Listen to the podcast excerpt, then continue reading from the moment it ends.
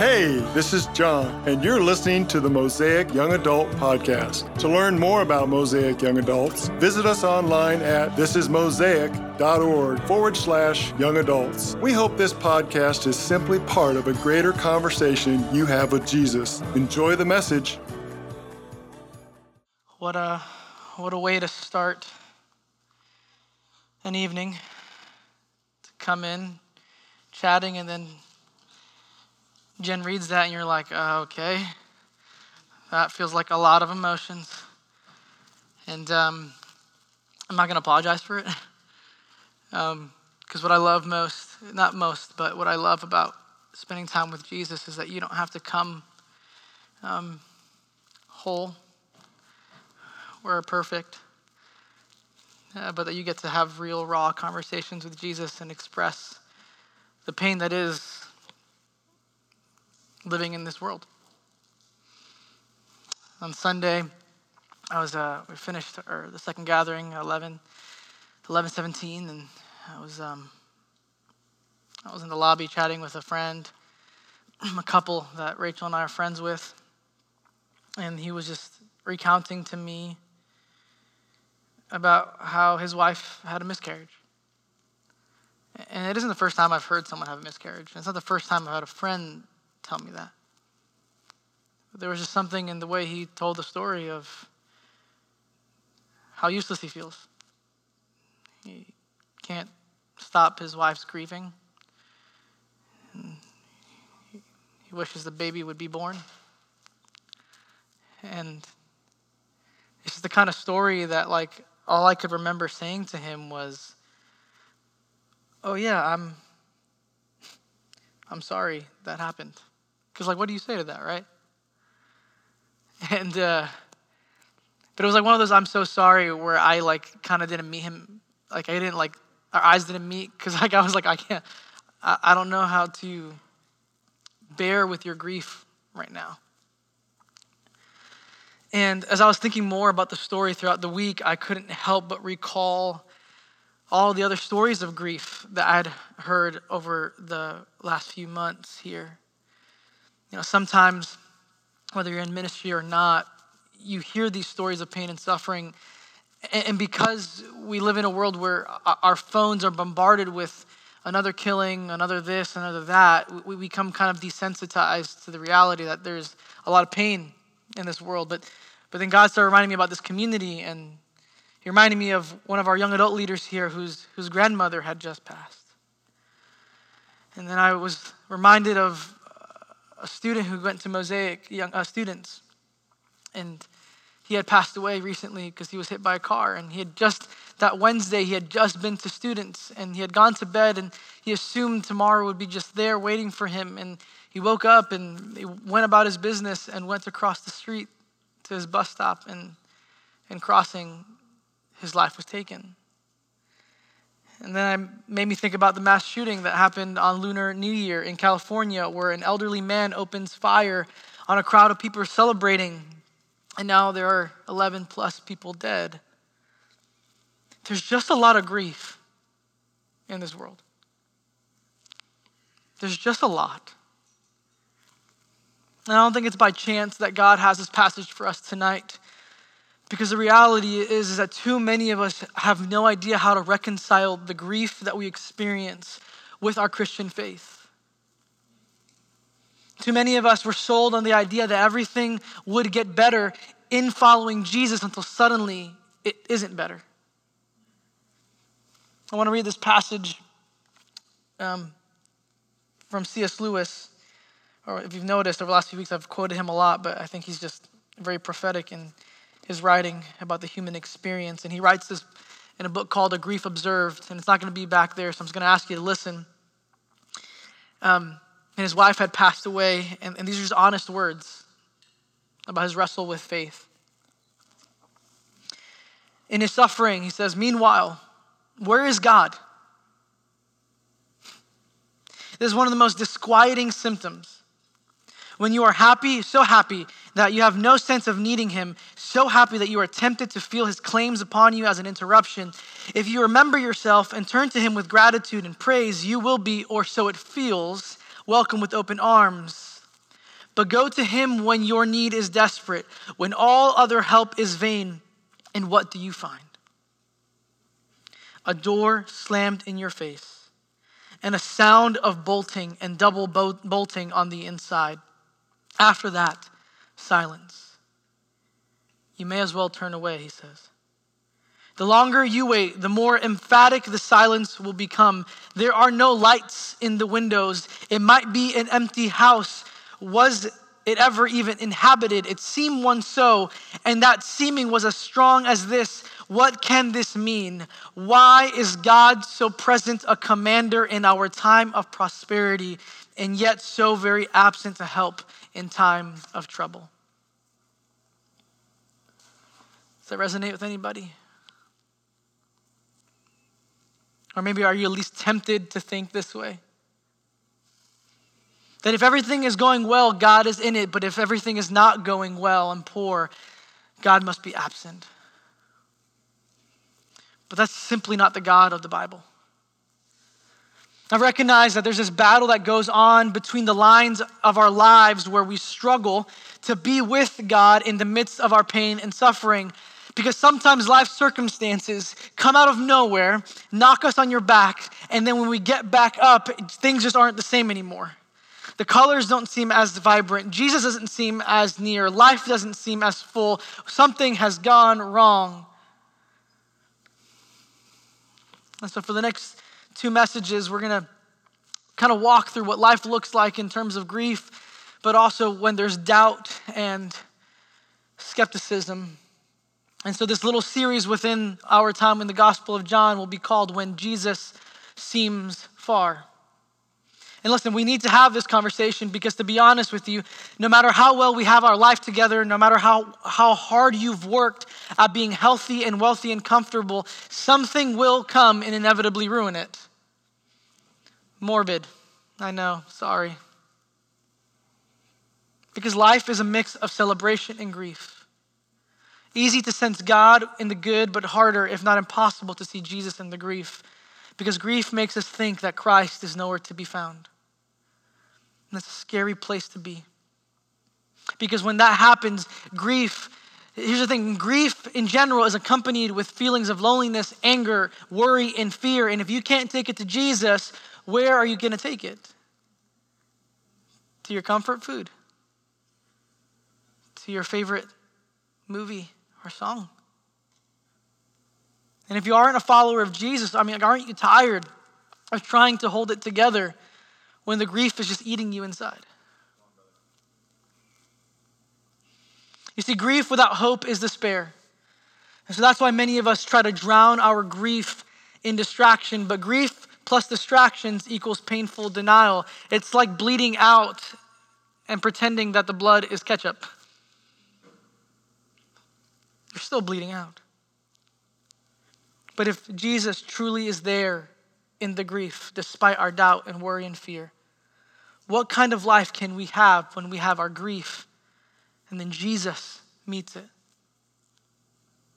Last week, Kevin Dunn, our biblical formation pastor, he was teaching on John 19 and focused on, on the last words of Jesus when he says on the cross, It is finished. And it was beautiful. But between John 19 and John 20, where we are tonight, John goes straight from the cross to the tomb, from the death of Jesus to the re- resurrection of Jesus. But before we go to the, we read through the first half of John 20 tonight, I, I want us to consider for a moment the position we're going to find the disciples in. Because when we read John 19 and see the crucifixion of Jesus, and then we read John 20 right after that, we just assume that's kind of how the disciples experienced it. They were, they were sad on Friday and then just happy on Sunday. But the reality is, the disciples had zero clue that the resurrection was coming. There was no category of someone going from death to life. They had no idea. We're talking about real human beings, not just some characters in a page in a book. They knew and loved Jesus, and they just saw him be brutally murdered. So just imagine the grief that would have accompanied the disciples. I mean, they'd been following Jesus now for three years, and he had promised them a new life, a better life, a life with him. And they had come to know Jesus as friend as brother, as Messiah. And, and, he wasn't just someone they had heard about or read about. They, they prayed with him, they ate next to him, they camped with him, they learned from him, they were bonded together, and now he's gone. So not only is their friend dead, but their hope of a Savior seems to be buried with him as well. And they might have been filled with anger and, and felt abandoned and riddled with confusion. This is why in the church calendar, uh, between Good Friday and Easter Sunday, we have something called Silent Saturday. It's because, in the light of the scandalous slaughter of their teacher and their friend, the disciples are left stunned, grieved, and silent in thought. I mean, what else do you do with your life when everything seems to have flipped upside down for the worse? You grieve, you weep. That's where we find John I mean, it's where we find Mary tonight. Let's open our text back up to John chapter 20. I was going to summarize what kind of happened before this moment. Earlier that day, Mary had gone to the tomb to put spices and perfume on the body of Jesus, because if you don't know this, now you do. Uh, when a body decomposes, it starts to smell. And so it was a normal practice. There, there was their version of odor control. And so the spices and perfume would have been put on the body, but when Mary goes with the other woman, they find that the tomb has been opened and Jesus' body isn't there. So she runs to the disciples and tells them what happened. And you really just have to feel for Mary here because, I mean, she's been through the most over the last three days. I mean, she was unlike most of the uh, disciples, she was present at the crucifixion of Jesus. She saw him be taken through the streets carrying his cross. She saw him get pierced with the nails. She saw his life literally be drained from his body. And she was one of the only people to take him from the cross and lay it in the tomb. And now she goes to visit the body that should have been there and it's gone again. It's like she's reliving her grief all over again. She lost him once and now she's losing him again. And so then Peter and John, grieving in their own way, go and race to the tomb. And they have this comedic moment where it says that John beat Peter. For whatever reason, it's in there. And, and they find that the tomb is empty. And there's this sense of like, what do we do now? And so John and Peter go home. And then we find Mary at the tomb, and she's weeping. And Jesus wants us to know that she's not like a little sad or a little weepy, but like, like weepy, weepy.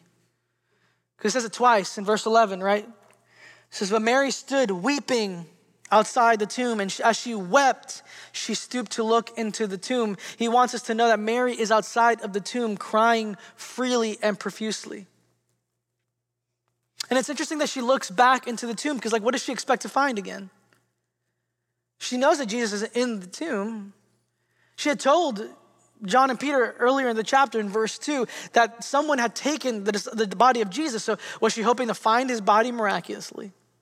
Did she need time to process the fact that he was gone? I don't know. But looking into the tomb, what does she find? Verse 12, it says that she saw two angels right? She saw two angels in white sitting where the body of Jesus had lain, one at the head and one at the feet. Now, listen, I have to really believe that Mary must have been in a very special state of grief because if I go to a tomb and I see two people in the tomb and they're dressed in all white, we're not having a conversation. I'm, I'm not there anymore, actually, I'm gone. But here she is, unfazed, and she enters into this conversation with them. And so the, the angels ask Mary, what can seem like a very insensitive question and it's like it's like when you see someone crying and you go hey are you okay? So they say why are you weeping? But there's something actually really powerful about that question why are you weeping? You see when i was working in the counseling clinic and my clients would cry in front of me i, would usually just give it a second give it a moment of silence just to honor them the fact that they just chose to cry in front of me.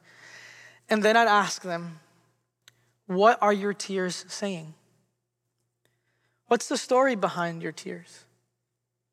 And it's helpful because the person then begins to examine their heart, their emotions, their thoughts, and their situation, not just from like a bodily response, but that there's something behind the tears. And I'm not suggesting that these two angels happen to be professional, professionally licensed counselors.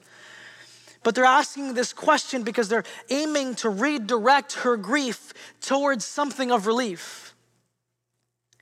Mary tells them the reason, and then Mary says, Listen, I'm, I'm crying and I'm weeping and I'm grieving because uh, Jesus is not here and I don't know where he's at. And then in verse 14, what happens? It says, uh,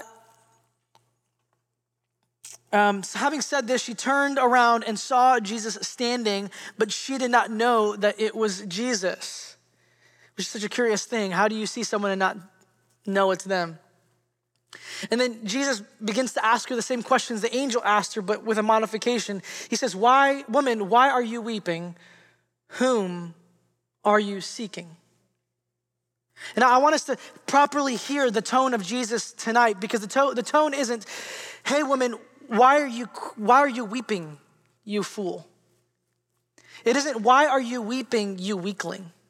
It isn't why are you weeping, you over dramatic baby. No.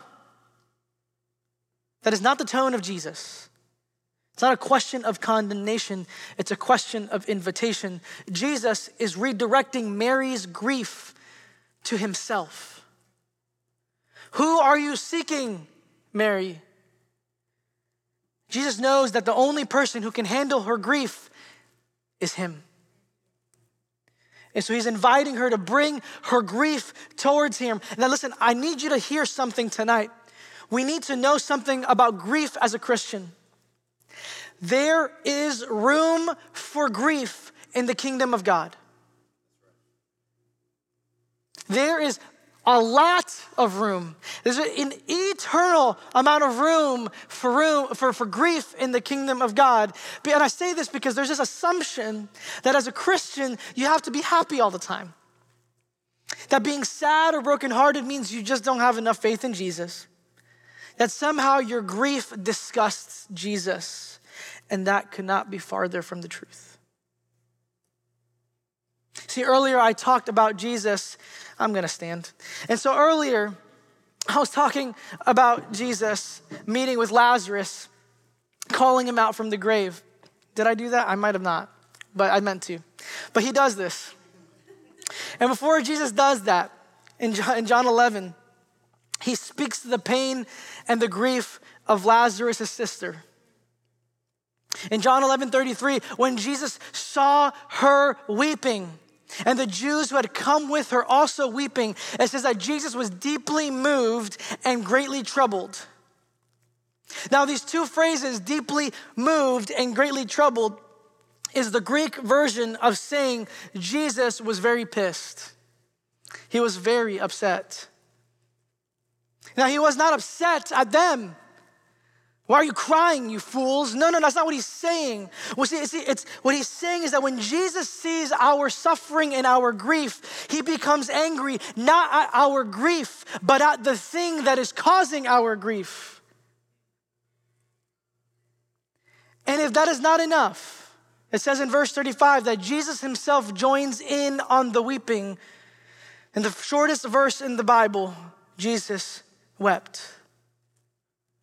And so when Jesus sees our grief, he is moved in compassion towards us, angry at the thing that grieves us, and he joins us in our grief. He is not disgusted at your grief. He invites you to instead bring it to him.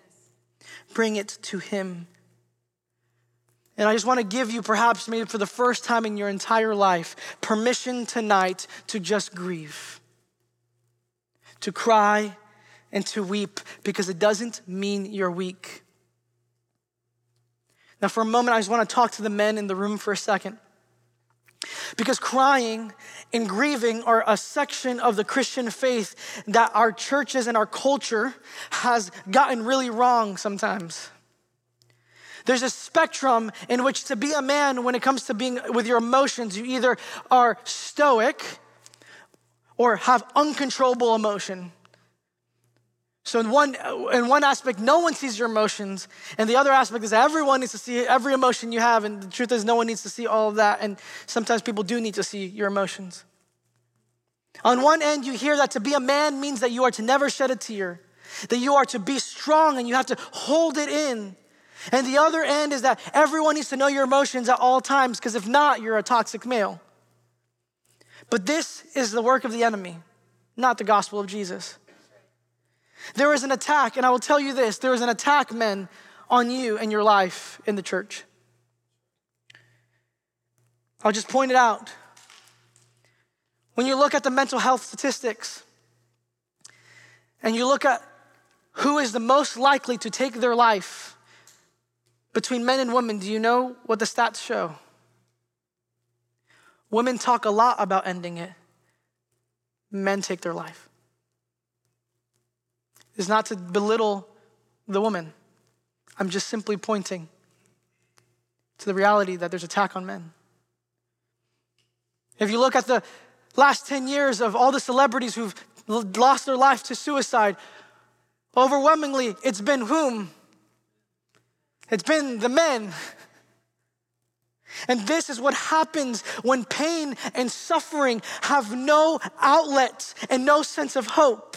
So, men, please hear me tonight. There is room for your grief in the kingdom of God. It's okay to cry. It's okay to be sad. It's okay to grieve because our Savior, who was a man, he wept. So move towards the tears, and I promise you, you will find Jesus there. And then to the women in our community, I love your hearts. But I recognize that your tears and your emotions have been weaponized against you.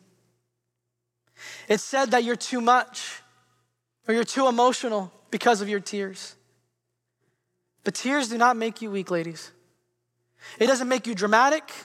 Your emotions are not the enemy. I cannot count how many times I've had women sit before me and as they cry, they stop crying or they try to stop and apologize to me. Oh, I'm super sorry for crying. The irony the backwardness of her expressing her pain, thinking she has to shield me from her tears. Or at least shield me from thinking in a way that's not helpful.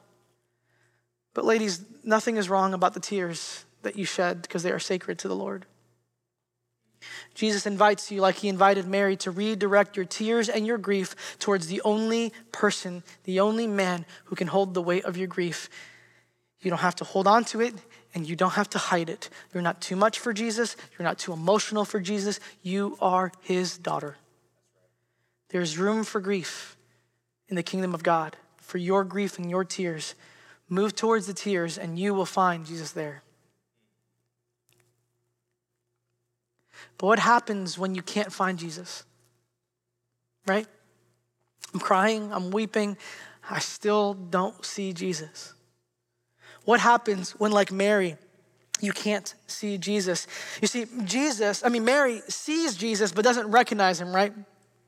And then in, you can sense this tension building uh, in these next three verses. She, she hears this man say, uh, Hey, woman, why are you weeping? Whom are you seeking? She turns around and assumes he's the gardener and begs him, listen, I need you to tell me where you've laid him. Like if you if you know where Jesus is, I need you to go tell me so I can go find him. I'll take care of everything else. And you can sense there's this budding anticipation and this anxiety building in Mary. Jesus, where are you? Jesus, I need you. I just need to find him. And Mary, in this moment, while she may not be weeping anymore, she still might be. Mary is in this moment of great need. Who will save her? Who will meet her? Who will bring comfort to her grief?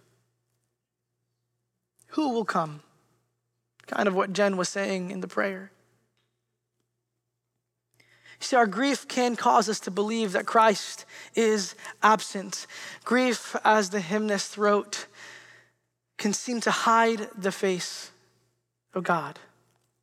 Because the thought is that if he can't see me, then I can't, or if I can't see him, then he can't see me. But what I love most about this scene is that while Mary may not have been able to see Jesus, Jesus could see her the whole time. The whole time. He sees exactly where she is, even though Mary doesn't know where Jesus is. He sees her in her grief and then he moves in. Here's what I want you to know Jesus will always meet you exactly where you are in your grief. Not in the beginning end and only in the end, or when it gets too hard or when it's too easy. He knows exactly where to meet you in your grief. In your tears, Jesus is there.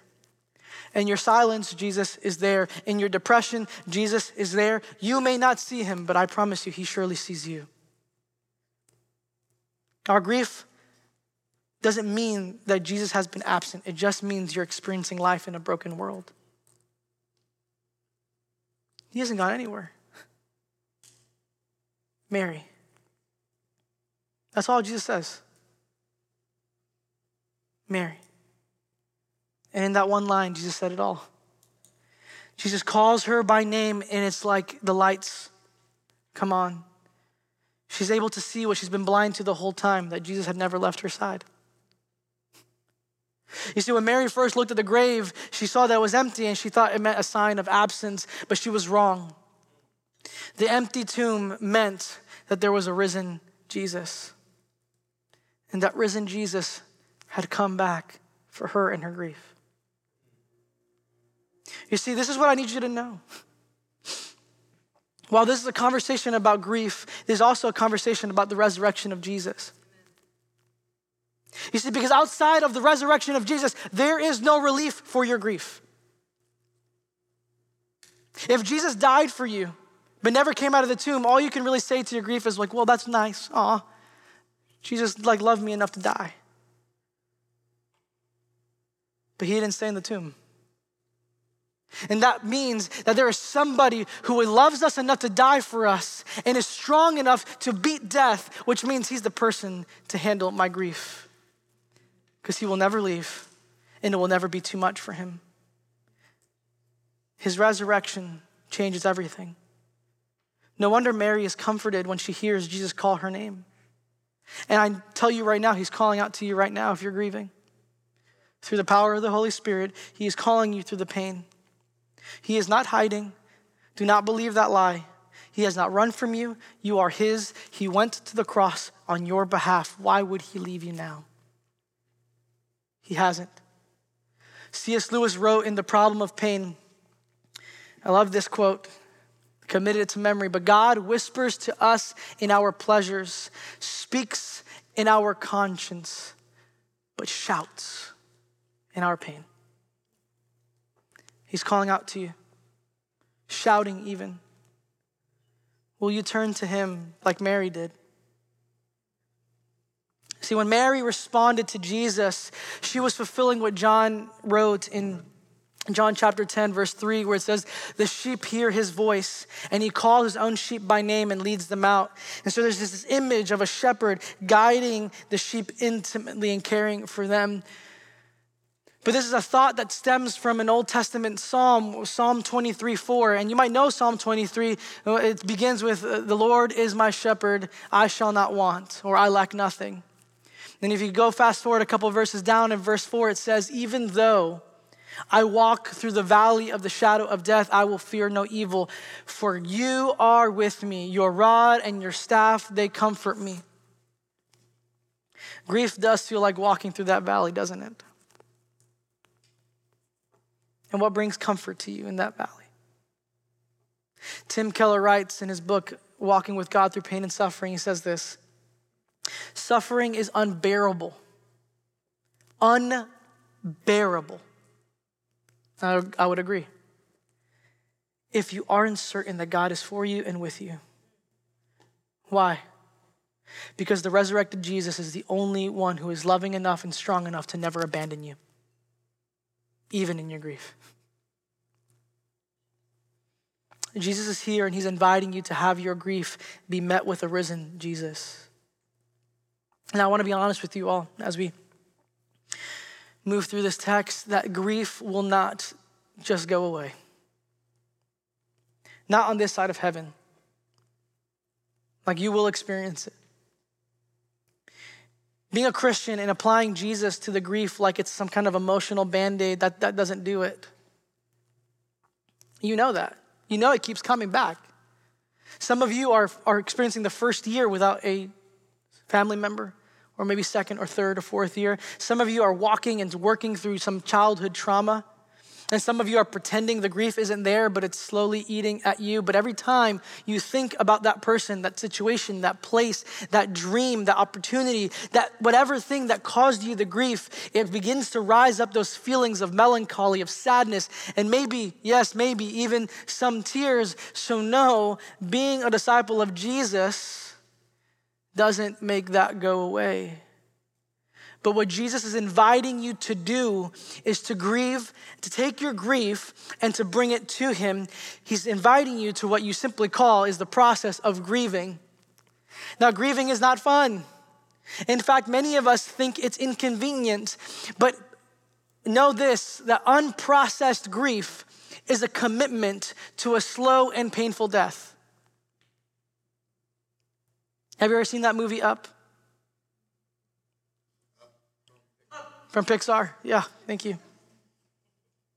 And you see the, in the first few minutes, you see the life of the old man when he was in his younger years, and it's really cute and it's sweet, and they buy a house, and there's balloons, and it's like awesome. Stupid Pixar, and then she dies.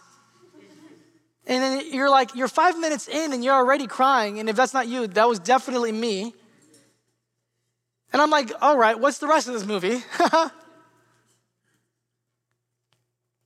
Notice that he continues to live in his grief and misery, and what happens? He becomes a bitter and angry old man. And Jesus says that you don't have to go down that path. He has a better way. You see, because the tomb is empty, we can forever take our grief to a risen Jesus. Because when our grief encounters the person of Jesus, he carries it and he gives you something in exchange. He gives you this beautiful thing called grace. In John 1:16, Jesus promises that if you are a follower of Jesus, he will give you the fullness of his grace. Now, what is grace? The churchy word, but I'll break it down for us. Grace is the power and the mercy of God through the Holy Spirit. Jesus says he will give you grace upon grace for your grief, that he will meet you in your weakness and come with his strength, that he will meet you in your pain and show you compassion. Grace is what helps you build real, genuine, gritty faith. It does not deny the reality of your pain, but instead it confronts your pain and your grief with a very real and powerful Savior. But notice, the grace that is given to you is given to you, not in your strength, but in your weakness. Christianity, or at least being a disciple of Jesus, is meant for the weak. So that's you tonight. Welcome. Welcome. This encounter between our grief and God's grace is beautifully described here in Hebrews 4:16. says this, because of the empty tomb, this is what we get to do. It says, Let us then with confidence draw near to the throne of grace. Why? So that we may receive mercy and find grace to help us in our time of need. This is what Tim Keller writes about doctrine and I think it matches here well. It says, Believers understand many doctrinal truths in the mind, but those truths seldom make the journey down into the heart through disappointment, failure, and loss. As a man who seemed about to lose both his career and his family once said to me, I will always I always knew in principle that Jesus is all you need to get through, but you really don't know Jesus is all you need until Jesus is all you have. And in your grief, that is all you have. So I invite you, family, please do not let the grief in this life cause you to release the hand of God, even when you don't see Him, even when you don't feel Him. He is there. Jesus is our greatest comfort. He is our rest. And I invite you, He invites you, draw near to His throne of grace, not just when you're weak, but even when you're feeling strong, because you need Him to show up. If there's one thing I've come to know about grief is that I cannot theologize my way out of pain. I cannot simply read a couple of Bible verses and think that that'll somehow extract the pain from the marrow of my soul. But what I can tell you is that when Jesus shows up as he has promised, He will take it all away. When Jesus is all you have, it's all that you need. Now, you might be asking me as we finish, how do I actually do this? I like what you're saying, but how, how do I actually grieve and grasp onto the grace of God in my life? I was reading um, Habakkuk, as an Old Testament prophet towards the end of Old Testament.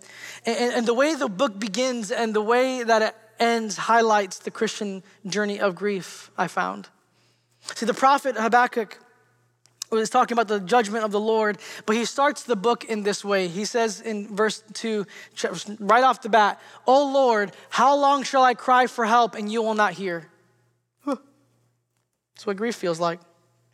But then he ends the book like this last two verses. Though the fig tree should not blossom, nor fruit be on the vines, the produce of the olive fail, and the fields yield no food, the flock be cut off from the fold, and there be no herd in the stalls, yet I will rejoice in the Lord. How do you go from God, where are you, to even if all things fail, I'm gonna worship you? How do you do that? How do you do that in grief? Well, I'll tell you. God, in His infinite wisdom, provides a practice that we can do that helps take our pain and make it into worship. God knows and knew that we would live in a broken world and that grief would come, so God created this practice called lament. lament. And I want to introduce you to this practice because I genuinely just see too many young adults walk away from the faith because they settle on the thought that God has just left the building. And so, lament is this journey between grief and hope. Lament is the practice of remembering, it'll be on the screen, is my own definition of it. Lament is the practice of remembering that there is a journey between the pain of death and the glory of resurrection. It is in this practice that Jesus offers us space to wait, to weep, to sit in our grief, to wrestle with our pain and doubt, to lay our burdens at the feet of the resurrected Jesus, to know that our pain and our suffering will always be met by the resurrected, glorious Jesus. It helps us take our eyes off our grief for just a moment, fix it on Jesus, and let's Jesus focus on our grief. Now, lament can look a little different, and we're actually going to practice this together as a community after this message is done. But the simplest way that I can offer you about how to practice lament is that every time the pangs of grief ring in your heart like a bell, you take that raw thought. It's really simple. Take that raw thought, that raw emotion, and that word, those maybe unkind words that you feel like you can't say to Jesus, but he's a big boy, he can take it and you take it to Jesus, and then you wrestle. So that could look like you writing out your thoughts and see if they match up with Scripture, and if they don't, just ask God, God, I don't have the strength in me, but I want to believe your words over my pain. You can tell God how you're feeling, and you can ask the Spirit of God to move your heart from anger to joy, from resentment to peace, from loneliness to fullness. It's not easy, but it's meant for your heart to not become bitter and old, but to release the pain and hand it over to the only person who can handle it all. So, as we move from this space tonight, may we remember that there is much room for your grief in the kingdom of God. And that because of the empty tomb, Jesus will always meet our grief with his glorious grace. Let's pray.